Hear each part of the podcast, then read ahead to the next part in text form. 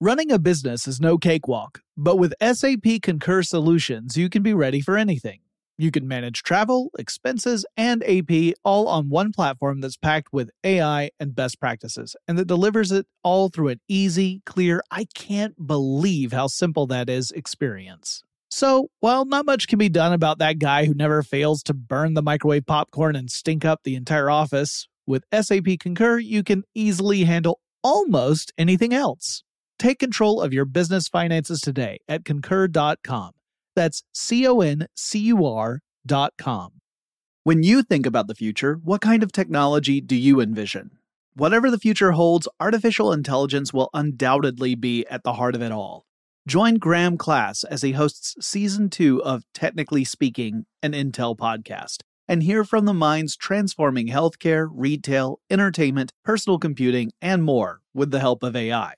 Tune in every other Tuesday and explore the latest technology that's changing our world today and creating a more accessible tomorrow. Listen to Technically Speaking, an Intel podcast on the iHeartRadio app, Apple Podcasts, or wherever you get your podcasts. Before AI can help your business predict demand, accelerate growth, inform decisions, automate tasks, reveal insights, generate content, you have to trust it.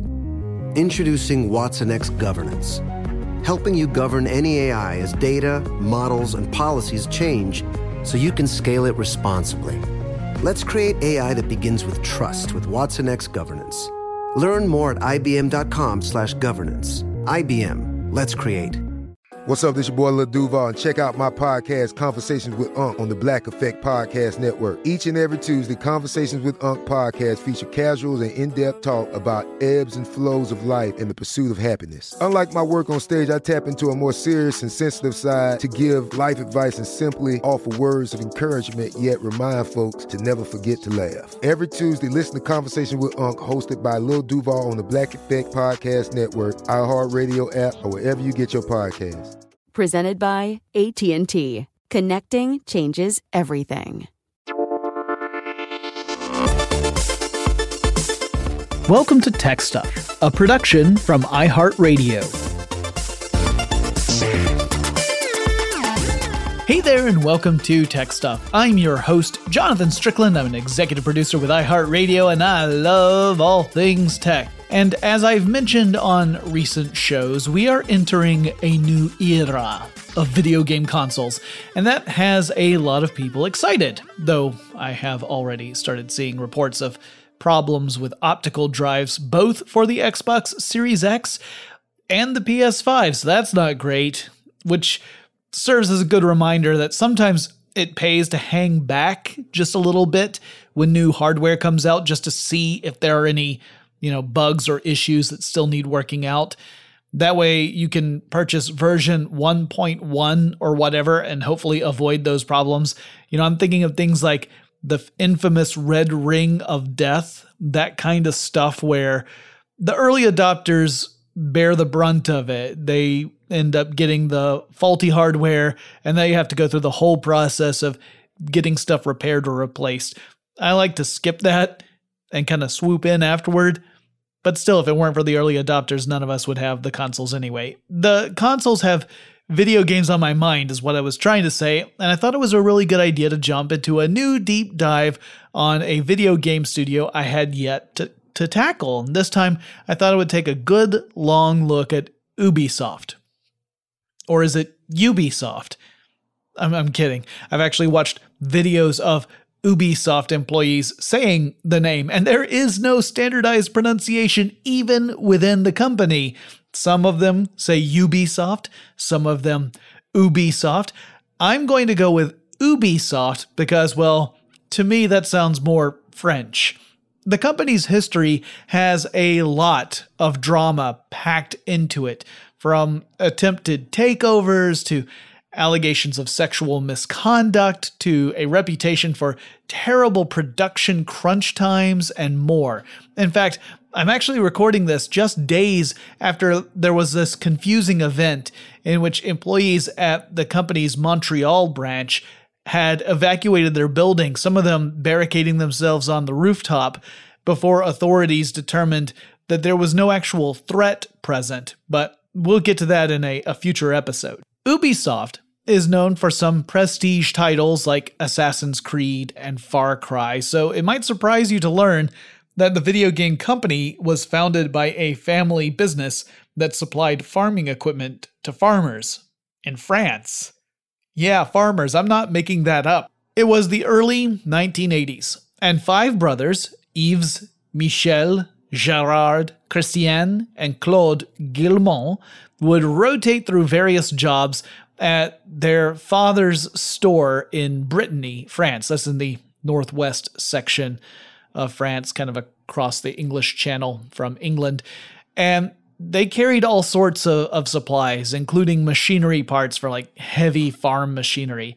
Now, I say this so that you don't think of it as some sort of quaint, you know, mom and pop shop. This was big business. But by the 1980s, the profit margins for selling equipment like that were starting to get fairly narrow, so it was harder to stay in business. And the brothers looked around to see how they might diversify the family business's product line, perhaps by finding some products that have a much larger profit margin than, say, tractor parts. At the time, the personal computer industry was starting to kick into a new gear, and it had begun in the mid 1970s, but at that time it was almost exclusively the domain of hobbyists. A few years later, there were a ton of different computer companies in this burgeoning industry. Here in the States, we're familiar with names like Apple and Commodore and Atari and maybe Tandy and a few others. In Europe, there were a couple of other computer companies at play, like Sinclair or Amstrad, both out of the UK. Uh, the Amstrad had just recently debuted in 1984, and the brothers saw that it was starting to gain popularity in France, but they also saw something else that was unusual. If you ordered computers or computer software from a French distributor, it cost way more money than if you ordered the exact same stuff direct from the UK. And that opened up an opportunity. Their store could become a retailer for computer software in addition to, you know, farming equipment. It sounds like an odd combination, but that's kind of how things unfolded. But then the brothers decided that their best course of action was to create a mail order business rather than just try to convert the shop into a true farming and computer software type business, you know, like you do. The brothers founded a new company in 1984 to oversee mail orders. They called it Guillemot Informatique. The business proved successful, and the following year, they formed the Guillemot Corporation to expand into the area of computer hardware, in addition to software. This also proved to be successful, and by 1986, the corporation was earning around 40 million francs. So, this was before the European Union and the emergence of the euro. And so, we have to factor in exchange rates and stuff into the value of the franc relative to the US dollar, which fluctuated a lot in 1986. So I guess I'm going to say that they were bringing in somewhere between 5 and 10 million US dollars in 1986, which is a pretty princely sum. If we adjust for inflation, it would be somewhere between 12 million and 24 million dollars. Because they were able to buy software and hardware at much lower cost from the UK than from other French distributors, they could also price their products at a lower cost to consumers without eating too much into the profit margin, so they were essentially undercutting the competition. In 1986, computer games were starting to become a real commodity again. Uh, the market had crashed hard a couple of years earlier, mostly in video game consoles, but computer games were also affected. But the computer game industry made a pretty fast recovery. While people were a bit more cautious about consoles at first, computers had a totally different value proposition. You could do useful stuff on computers, right? You could have a word processor or something, and you could do worky work on a computer. It was just cool that programmers could also make games for computers, and the brothers saw an opportunity. They were already distributing video games as part of their software business, and they saw how popular it was, but they could also form a video game developer studio, a company that actually makes games. Part of the motivation for starting up a development company was that young programmers in France had approached the brothers with either completed games or ideas for games. The software industry in France was still very young, and there were few opportunities for programmers at that time in the country. So the company decided that this was a risk worth taking, but it would require a new organization, a new company dedicated to game development. On March 28, 1986, the brothers Guillemot founded the Ubisoft Entertainment SA. And depending on the source you look at, the original name for the company was broken up into two parts, with Ubi and soft being distinct words, though lots of other sources just pair them together as Ubisoft. To be fair, their logo made it clear it was Ubi Soft. Two words.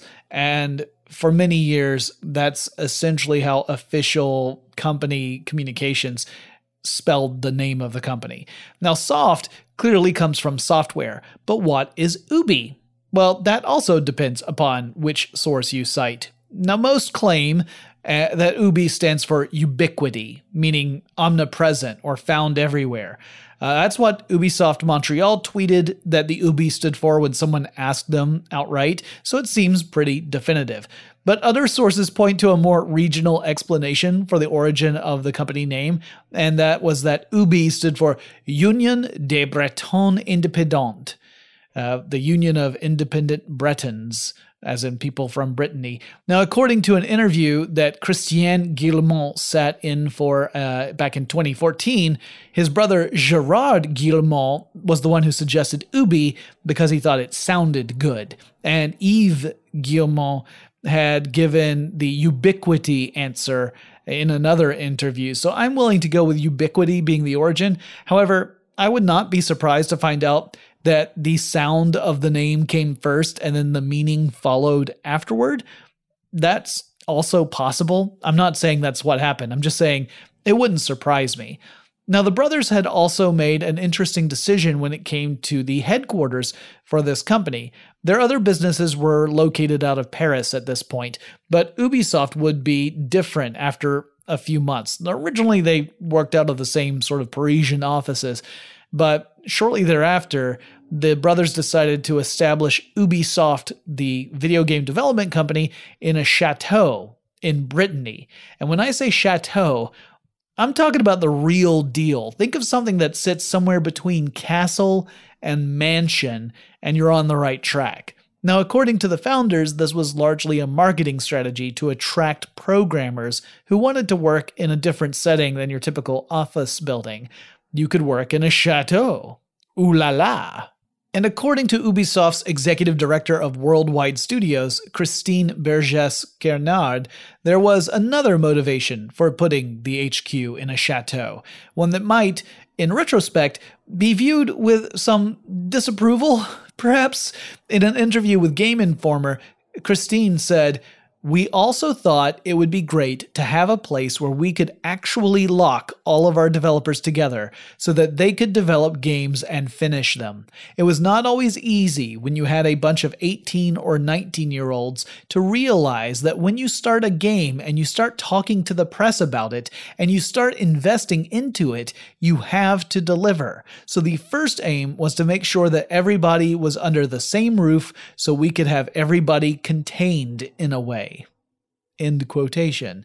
So, yikes. With the benefit of a more heightened awareness of things like development crunch and autonomy, which I'm sure we'll touch on again as we go through this history, that kind of perspective takes on a much more sinister meaning. But I want to be fair, it's not at all an, an unusual tactic for tech companies in general to kind of go this route.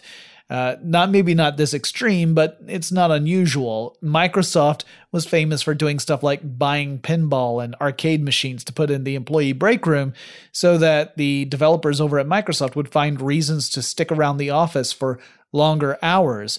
Uh, Google kept chefs on hand to prepare breakfast, lunch, and dinner, thus removing the need for people to go home to have meals. Uh, the tech world is no stranger to finding ways to discourage workers from, you know, having a life outside of work. The company hired on programmers and a leadership team for all the usual stuff, like marketing, for example. And at first, the focus was purely on the French market, so keep that in mind when I talk about sales figures in a second. So the company got started in March 1986, And by the end of the year, they had published several titles, including Zombi, Z O M B I, uh, Cineclap, Fer et Flamme, Masque, and a developer tool called Graphic City, which was designed to help programmers edit sprites. Uh, a sprite is a two dimensional bitmap image that can integrate into a larger scene. So, a lot of early computer and console games used sprites to represent, say, the player character, and you would be able to move around within the larger background world of the video game, whatever it might be. Zombi gets the credit for Ubisoft's first in house game. In that game, you control a group of characters who are exploring a shopping mall that is infested with, well, zombies. In this way, it was taking elements of other popular computer games of the time, like Bard's Tale or Wizardry, where you would control a group of characters exploring a fantasy setting, and then combining that with the setting from George Romero's classic Dawn of the Dead movie.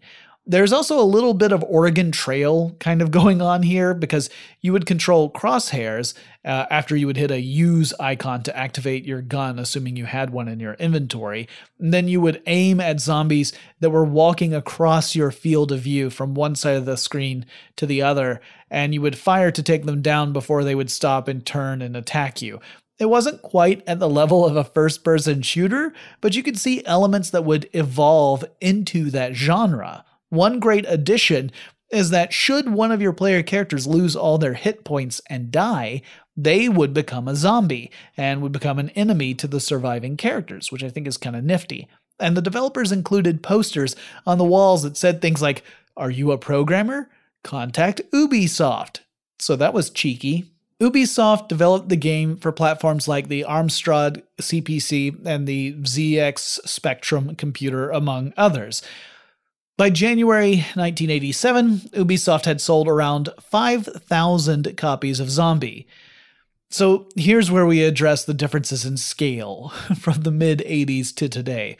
If a video game development studio, even a relatively modest independent studio, were to see 5,000 titles sold after a few months of launch, it would be a pretty big flop.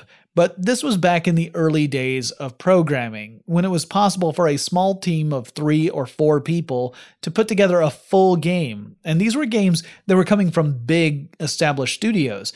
So, kind of the equivalent of what we would think of as a AAA title today. Also, at this point, Ubisoft was only selling games within France, which meant they were hitting a pretty small potential market. After all, only a relatively few number of households owned a computer in the first place, and Ubisoft was only focusing on their own home country. But the early success encouraged the leaders of Ubisoft, who became determined to expand into other markets. At first, they took aim at Spain and West Germany. Keep in mind, this is before the reunification of East and West Germany into Germany. In addition, Ubisoft began to form partnerships with other developers, and so it became an official distribution partner within France. When we come back, we'll talk more about the early days of Ubisoft's existence, including some very early road bumps. But first, let's take a quick break. Running a business is no cakewalk. There is a ton to keep track of employees to keep happy, spending to control, travel to plan, and on top of it all, nobody knows exactly what the future holds. Your finance team always has to be ready to change. But with SAP Concur Solutions, you can be ready for anything. You can manage travel, expenses, and AP all on one platform that's packed with AI and best practices and that delivers it all through an easy, clear, I can't believe how simple that is experience and you can finally say goodbye to the costly mistakes and risks that come from manual work and spreadsheets. So, while not much can be done about that guy who never fails to burn the microwave popcorn and stink up the entire office, with SAP Concur, you can easily handle almost anything else. Take control of your business finances today at concur.com. That's C O N C U R dot com.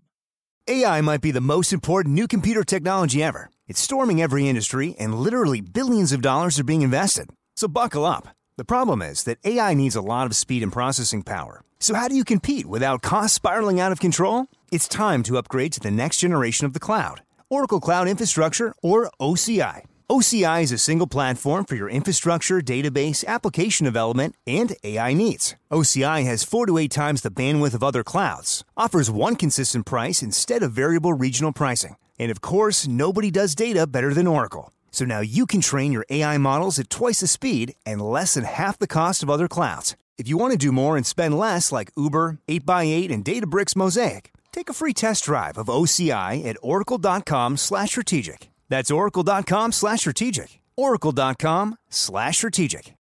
You're probably careful with your personal information, but what about the other places that have it? Like the doctor's office that mixed up your files. They have your social security number. The power company that mistakenly cut your service has your payment info and last three addresses. And the hotel that lost your reservation has your passport info. Your information is in endless places out of your control. Any one of them could accidentally expose you to hackers and identity theft through lax security, breaches, or simple mistakes. But Lifelock monitors millions of data points every second and alerts you to a wide range of threats. If your identity is stolen, a US based restoration specialist will fix it, guaranteed, or your money back. With plans covering up to $3 million for stolen funds and expenses. Mistakes happen. Don't let not having protection be one of them. Save up to 40% your first year at lifelock.com slash iHeart. That's lifelock.com slash iHeart to save up to 40%. Terms apply. Diamonds Direct has done it again. This month only, get ready for an offer you can't resist. Buy a natural diamond engagement ring of 1 carat plus and receive a free natural 1 carat diamond tennis bracelet valued at $2,000. That's right, a stunning diamond tennis bracelet at no extra cost. Imagine giving her the ring of her dreams and her wedding gift all at once. So hurry into Diamonds Direct. Your chance to get a free tennis bracelet will not last long. Details at diamondsdirect.com. So in 1987, Ubisoft was developing games like a spy hunter like vehicular combat game called Asphalt. You controlled a giant truck that had a, a turret gun mounted on it. They also had a, a Pengo like game called Mange Caillou, in which you controlled a red bird that could push rocks around a maze to avoid enemies. By the way, my French pronunciation, I know is terrible. I realize that. I'm going to do my best but it will be bad. Ubisoft was also distributing games from other companies around this time, and some of those games ended up being really big titles like Ikari Warriors and Commando, which were pretty popular, and those would end up selling thousands of copies within France. Yves Guillemot would become CEO of the company in short order, and one other big change was also coming. The company determined that the chateau in Brittany, while impressive and working like a treat as a way to entice people to come and actually, you know, work as a developer for Ubisoft, it was just plain expensive to maintain, too expensive. It turns out that really old buildings require a lot of maintenance and that heating a building that wasn't designed to accommodate modern heating methods is pretty expensive. So the company decided to let the lease on the property expire at the end of it, and they decided to shift operations back to Paris. And from what I can tell, the initial plan was to kind of share space with some of the other Guillemot brother companies. Now, this didn't go over great with all the developers. Paris is an expensive city to live in, and some programmers balked at the prospect of moving from relatively inexpensive Brittany to extremely expensive Paris. And it would mean many of them would have to secure an apartment in a less desirable part of the city to stay within their budgets. A few of them declined to make the move, and Ubisoft would just kind of keep the door open for collaborations, allowing some programmers to even work remotely. Now, in those cases, it wasn't like the remote programmer was a full time employee, but rather that Ubisoft would look at any work that the programmers produced to see if anything might warrant an investment. One of those people was a guy named Michel Ancel, who was quite young and whose family had moved from Montpellier to Brittany in order for him to work at Ubisoft. Paris was not a feasible option for the family, and they decided to relocate back to Montpellier. But Ancel's talent was undeniable, and the Guillemot brothers convinced him to keep communications open should he have anything to show them. Ansel got to work on some general concepts and later partnered with a programmer named Frederic Houde to create a sort of proof of concept game. And the two would present their idea to Ubisoft, and it definitely got the company's attention. They could see a lot of promise in the concept, but it would require a great deal more work and several more years to bring it into existence as a fully fledged game. We'll come back to that. In the meantime, Ubisoft continued to develop, publish, and distribute games. In 1990, the company published a port of its first game, Zombi, to the Atari ST computer system. While the company was churning out game titles, most of these wouldn't be familiar to people outside of France, and, and definitely the familiarity drops off once you get outside of Europe, as they were still catering primarily to those markets. Also, just as a side note, there is a Wikipedia page that's supposed to be a list of Ubisoft games, but I can tell you that a lot of the entries, at least for the years between 1986 and 1990, are just plain wrong. Ubisoft is listed as developer for games that it did not develop, though in some cases the company would develop a later game in a series based off the one that shows up on that list. Anyway, just a reminder that Wikipedia is a great starting point for research, but you should always go beyond that because sometimes the information there is just plain wrong. Anyway, I'm not going to go through an exhaustive list of all these early games, as most of them have faded into obscurity in the passing years, and there wouldn't be much value to that. That being said, I'm immediately going to break my own rule to talk about one game I learned about while researching this. I had never heard of this game before. This game is called Fred. You play as a big, strong knight named Fred, who, at the very beginning of the game, gets transformed into a tinier version of himself. And then you must face enemies like gnomes, who, for the life of me, look like garden gnomes. And there are other baddies in there too, like spiders and ravens and stuff, but it's the gnomes that sell this for me. The gameplay is interesting. It kind of reminds me of Ghosts and Goblins or Ghouls and Ghosts, if you prefer. That's another title in that same series. But one cool thing is that the levels have a cheat to them to give them a little bit of depth. The game is a platformer and it's a side scroller, so you're looking at everything in profile, and enemies typically travel along specific planes of depth. But there are multiple planes in every level. So, in other words, you can travel left or right on a plane that's closest to the screen. That would be the one, you know, closest to the player. Uh, or one that's maybe slightly further back, or maybe one that's even further back, close to the background. However, that also means that it can be kind of tricky to figure out which plane of depth an enemy is on. It might look like you're both lined up, but one of you is actually a little further back than the other with respect to the, the you know your point of view. And so in those cases, your attacks won't hit them, and most of the time, their attacks won't hit you either. And you have to each be on the same plane of depth in order to fight each other, and that's not always apparent. However, the attempt at adding depth would be another indicator of game elements that were coming down the line in the future, just as Zombi was hinting a little bit at first person shooter elements. These were decent ideas that were executed upon in, let's say, limited success. Uh, that's a kind way of putting it. Fred, from what I've seen, does not look like it was a particularly playable game. Around 1992, Ubisoft established its own internal studio in Paris, uh, by which I mean the company established a real space for programmers to come and work in a studio. In addition, the company would open its first studio outside of France, establishing a space in Bucharest, Romania. This gave the company access to more developer talent.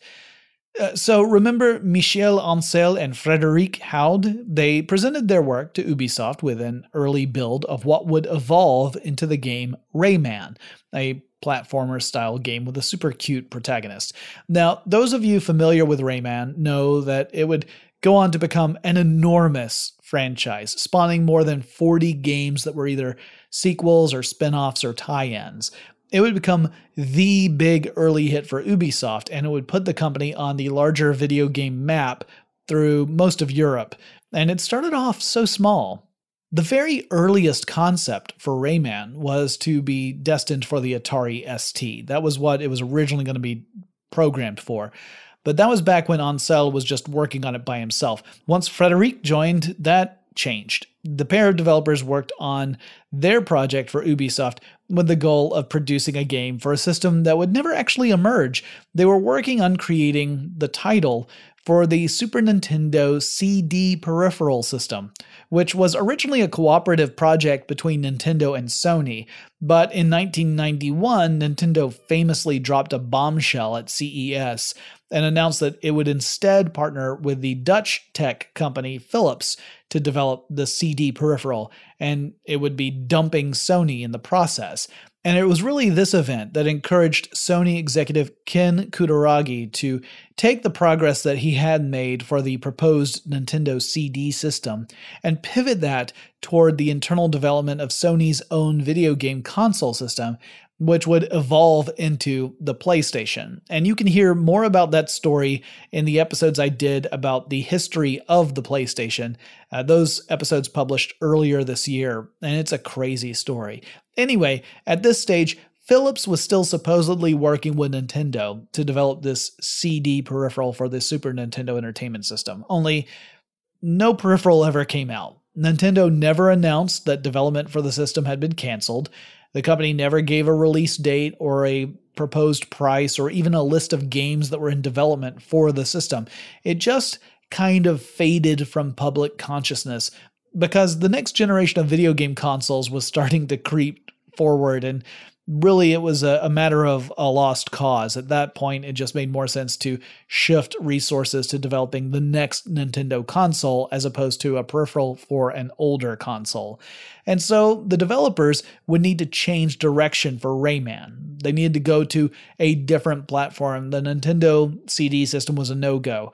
Around that same time, Ubisoft made a huge investment. They opened up another in house studio in Paris and they hired on more than 100 programmers. The little project of Rayman grew into a fully fledged next generation studio title. Ancel would continue his animation design, and the developers were building a game around it. And thus, we got Rayman, a cute character who has a body, he's got feet, he's got hands, he's got a head, but he doesn't have a neck, he doesn't have arms, he doesn't have legs, so he has these sort of free floating appendages. And that meant the designers could give Rayman really interesting abilities, like throwing a punch with his fist traveling halfway across the screen, potentially. So they made a creative platformer game based around this little fella. Now, initially, the first platform the project would focus on was the Atari Jaguar. Now that, you know, the Nintendo thing had fallen through, they thought, let's look at this new console, the Atari Jaguar.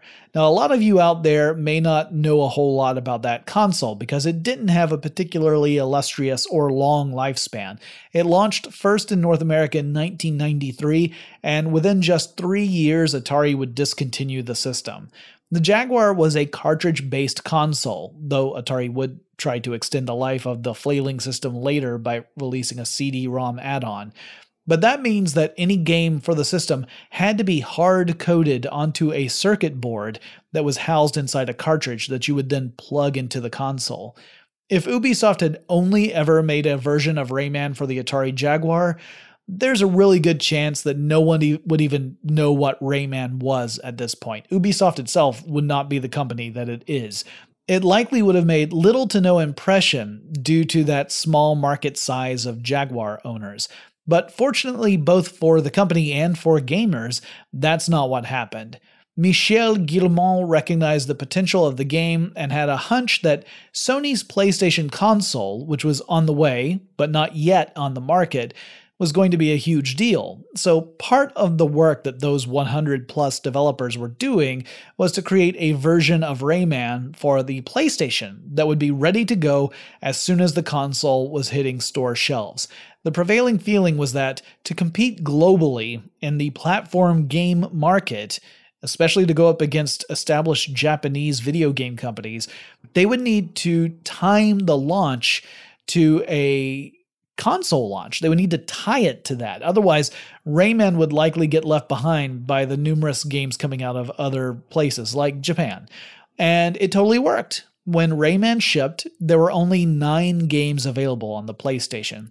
As Yves Guillemot would wryly observe, customers didn't have much choice but to try this one. The company would also publish the title for other systems like the Sega Saturn, uh, for PCs. Uh, this was at the tail end of the MS DOS days, just before Windows would really take over. And then much later on for more recent platforms like iOS and Android, but obviously those came much, much later. The game was a big success in Europe, though it met with a more modest reception in the United States. In 1995, the same year Rayman debuted, Ubisoft established a new department within the company, the editorial department, with a man named Serge Hascoët named as the head of that department. Serge started with the company back in 1988, originally serving as a video game tester after applying for the gig through a newspaper ad. As head of editorial, Serge would be the voice of authority on game development. If you wanted a game made, you had to get approval from him first. He could take a look at your work and demand changes or even cancel a project outright. He would play a key role in the direction of the company, and more recently, he was in the news that paint him in a truly negative light. Now, I'll get to those in an upcoming episode, as the allegations of his behavior didn't really become public until this year, that is 2020. The important thing to keep in mind is that he was effectively the gatekeeper of games coming out of the studio. If he didn't like it, it wasn't going to stick around for very long. Rayman's success marked a real turning point for Ubisoft. One year after the game's launch, Ubisoft would list on Paris's secondary stock exchange and raise more than $80 million worth of investments as well. The company would expand once again, opening up a studio in France, another one, and a new international development studio in Shanghai, China in 1996.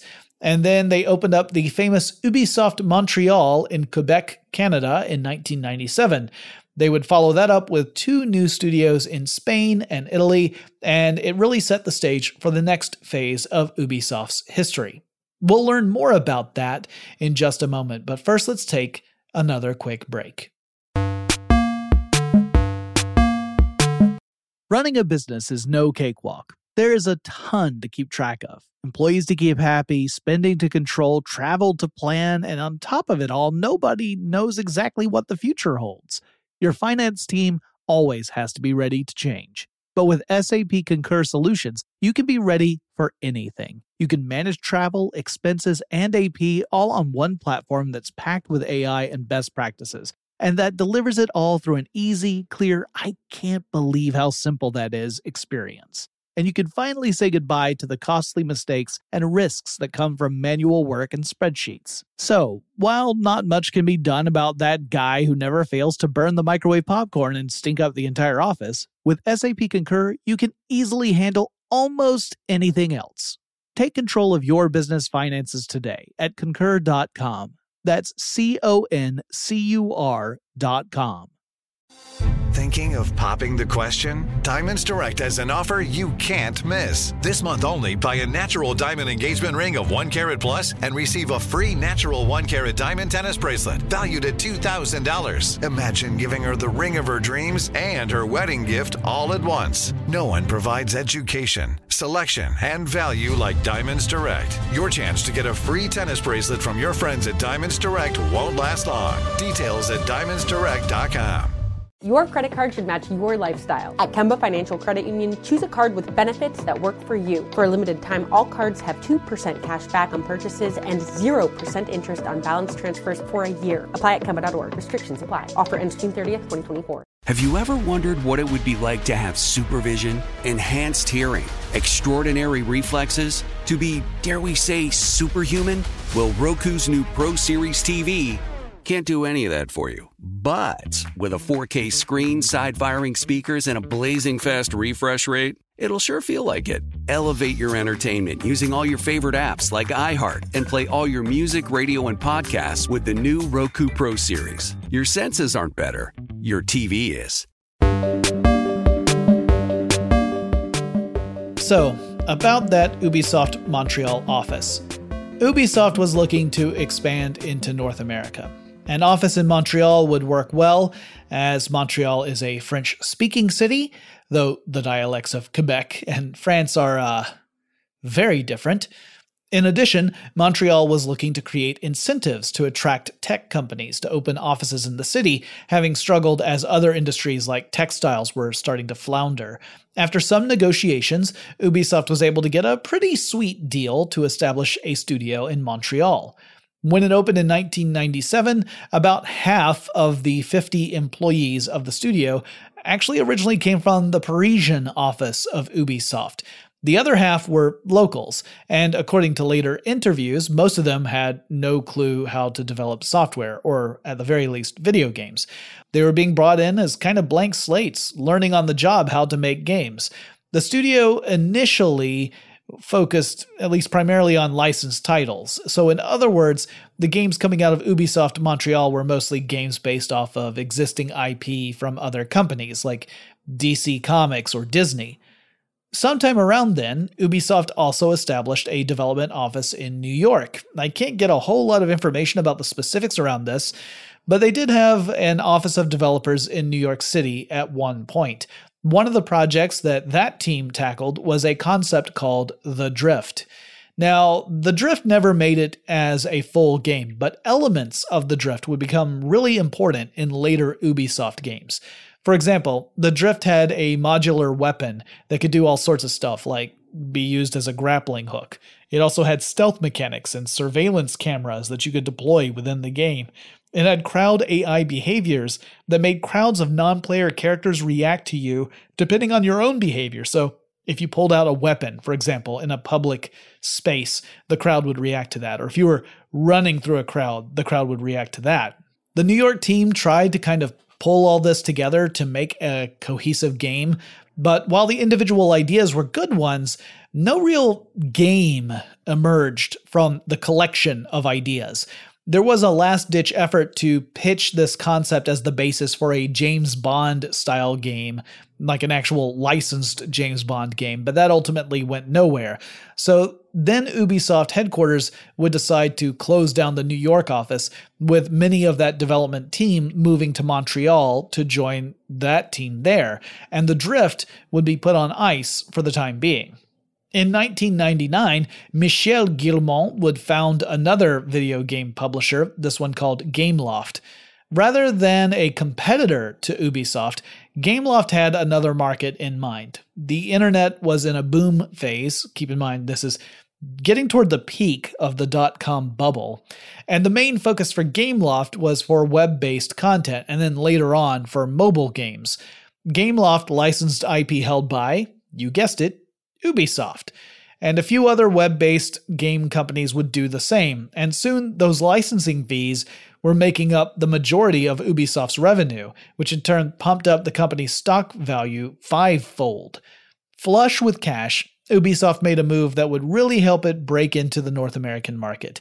It acquired another company. Longtime listeners of TechStuff will recognize this strategy. Some companies find that the solution to expansion is just in acquiring other companies rather than building things out on their own. cough, Comcast, cough. For some companies, this kind of boils down into buying growth, which seems a little cynical of me, I guess.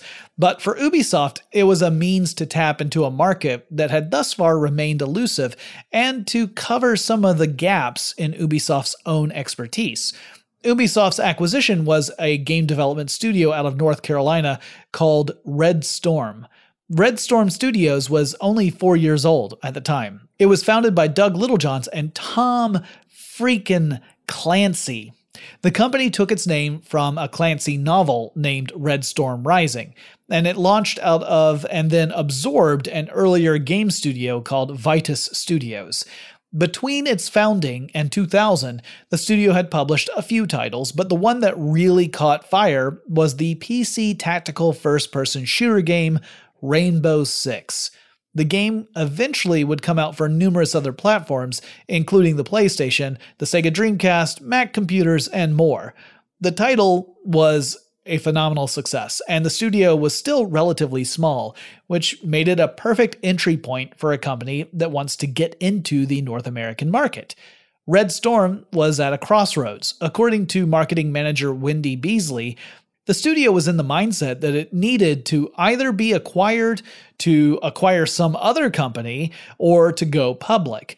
Ubisoft and Red Storm first initiated talks about an acquisition sometime around E3 in 2000. Uh, E3, for those unfamiliar, is a video game industry conference.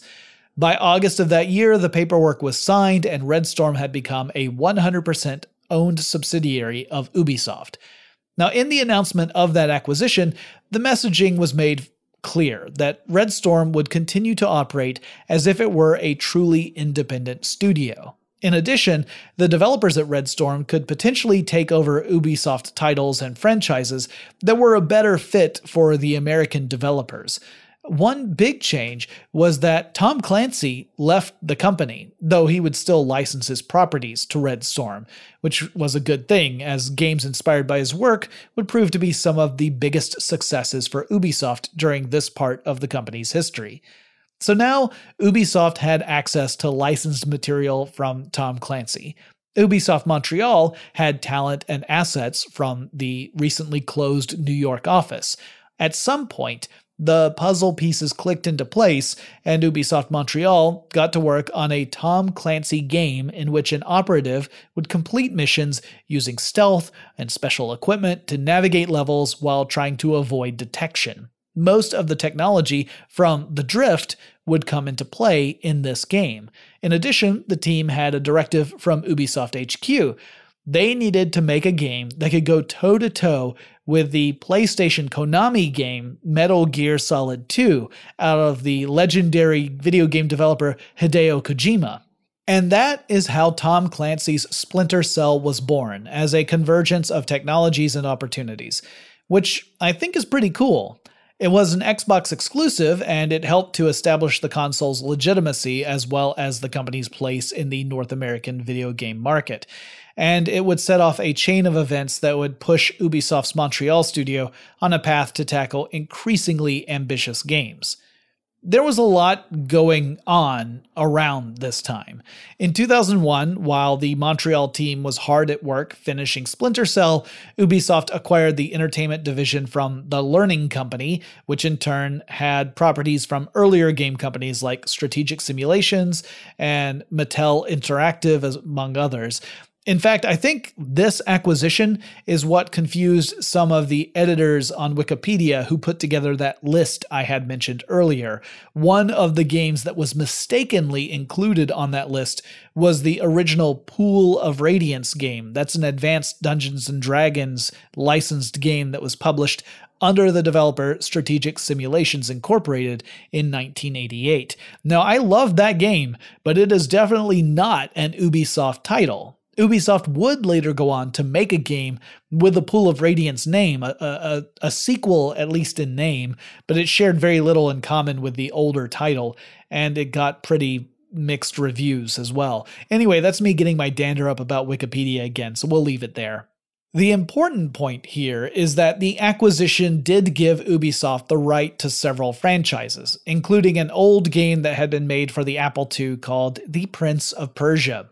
Ubisoft Montreal had the task of creating a new game based off this concept of the original game that had come out decades earlier, and that was a platformer and puzzle game that had been created by a guy named Jordan Mechner. The Montreal team reached out to him, and he was reluctant to come on board after having a really bad experience with a Prince of Persia sequel that had happened, uh, Prince of Persia 3D. But persistence won out, and he would end up joining the team and become heavily involved in the project, becoming the head writer for the new game. Now, keep in mind, this is also going on at the same time as the Splinter Cell development, so it was a really busy time in Montreal. One of the creative features of the Prince of Persia game was the incorporation of a rewind feature. So players could build up the capability to do a quick rewind of time so that if they made a mistake that would have led to disaster, they can activate that feature and rewind time just a short ways and then try it again. So you miss a jump, you rewind time, you try and make the jump again. The writers worked this capability into the story itself, making it a clever feature of not just the gameplay, but the mythology of the game world. And it was, in my mind, a stroke of brilliance. The resulting game was Prince of Persia The Sands of Time, which published in 2003. The game was a critical success, though it took a little bit longer for sales figures to follow suit. Now, I owned both Splinter Cell and Prince of Persia The Sands of Time for the Xbox, the original Xbox.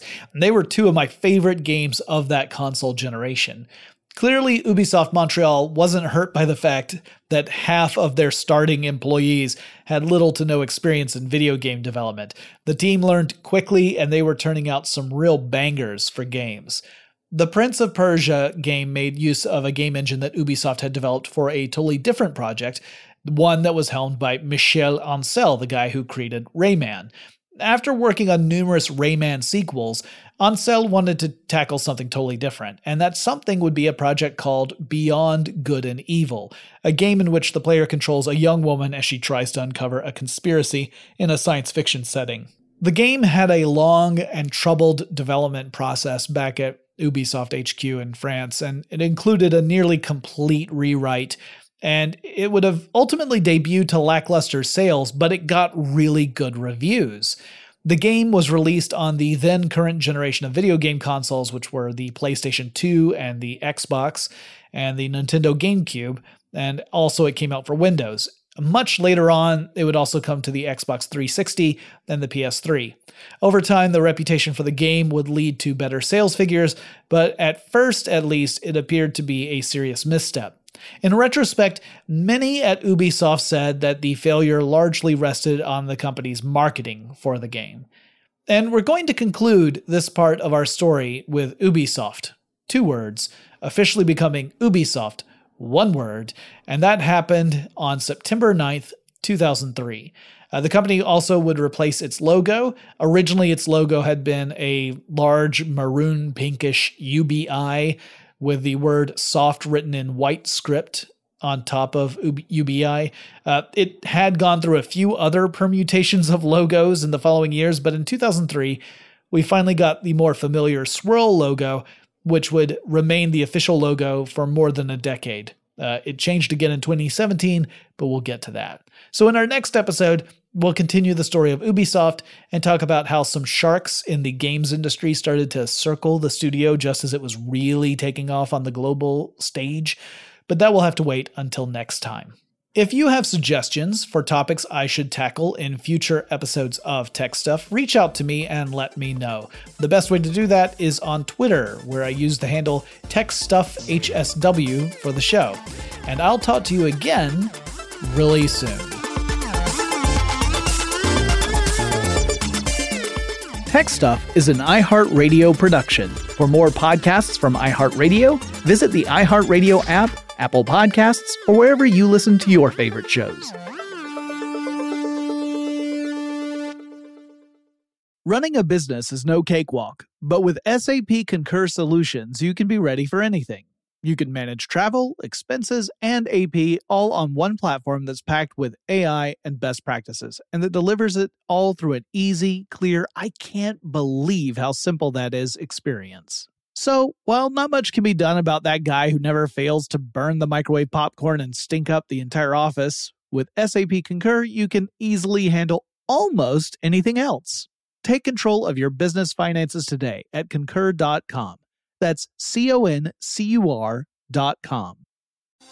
Thinking of popping the question? Diamonds Direct has an offer you can't miss. This month only, buy a natural diamond engagement ring of one carat plus and receive a free natural one carat diamond tennis bracelet valued at $2,000. Imagine giving her the ring of her dreams and her wedding gift all at once. No one provides education, selection, and value like Diamonds Direct. Your chance to get a free tennis bracelet from your friends at Diamonds Direct won't last long. Details at diamondsdirect.com.